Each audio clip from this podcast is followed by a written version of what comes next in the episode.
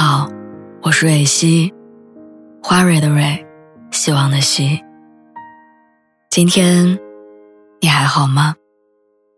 你可以在微信公众号和微博中搜索“蕊希”，每天晚上我都会用一段声音陪你入睡。听完今天的故事，祝你晚安，做个好梦。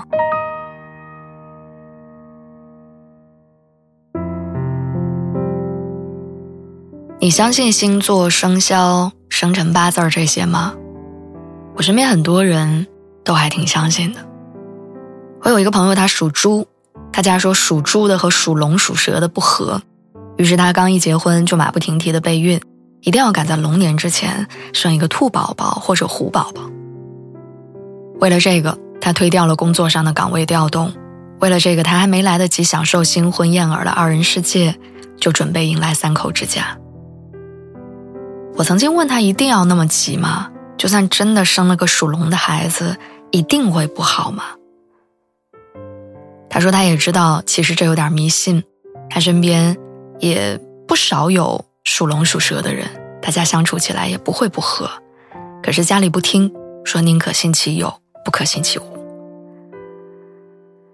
这还不是我身边最夸张的。我大学同学和她男朋友恋爱多年，一直甜蜜恩爱。直到结婚之前，男方家里拿他俩的生辰八字去算，说两个人八字不合，结了婚不会幸福，于是硬生生的把他们俩拆散了。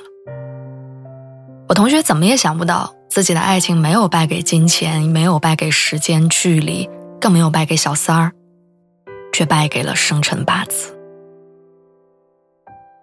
我也觉得很荒谬，人们好像不相信自己眼睛看到的、内心感受的。却愿意相信说不上一句的玄学。还有很多人信星座，比对着自己的星盘，看自己到底跟谁比较合适。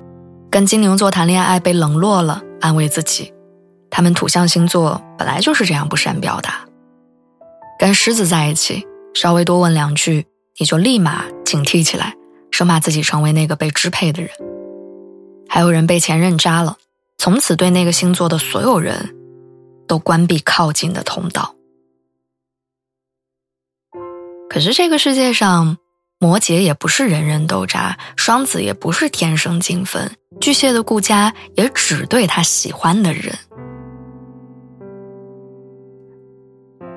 我曾经喜欢过一个处女座的男生，我为了追他，把所有处女座的特点都查了一遍，然后为了跟他匹配，我总会按照星座喜好去行动。当然，为了安慰自己。我也总会把他的冷落合理化，跟自己说他就是很慢热的星座。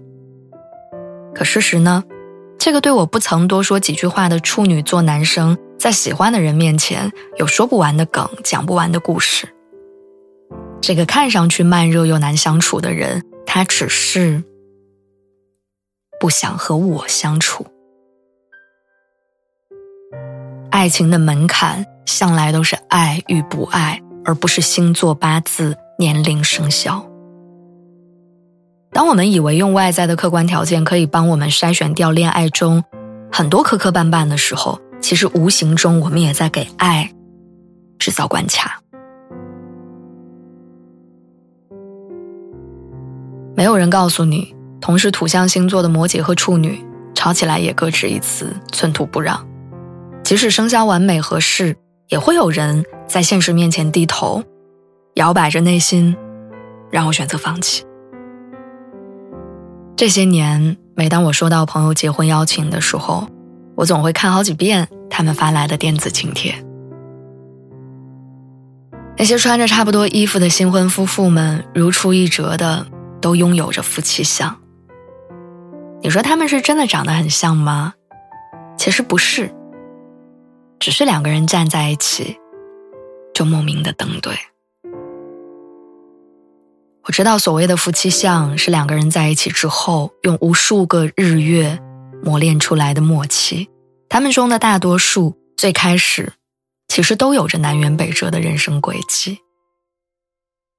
娶了四川媳妇儿的那个北方男同学，这些年硬生生的爱上了川菜的火辣；那个风风火火的女同事。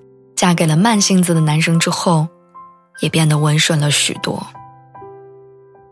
于是我总感慨，其实为爱保驾护航的，从来不是外界的标准跟逻辑，而是在一起的决心和毅力。爱情是天时地利的迷信，有些人哪儿都好，唯独对你不好；有些人只打过一次照面，却想一直留在你身边。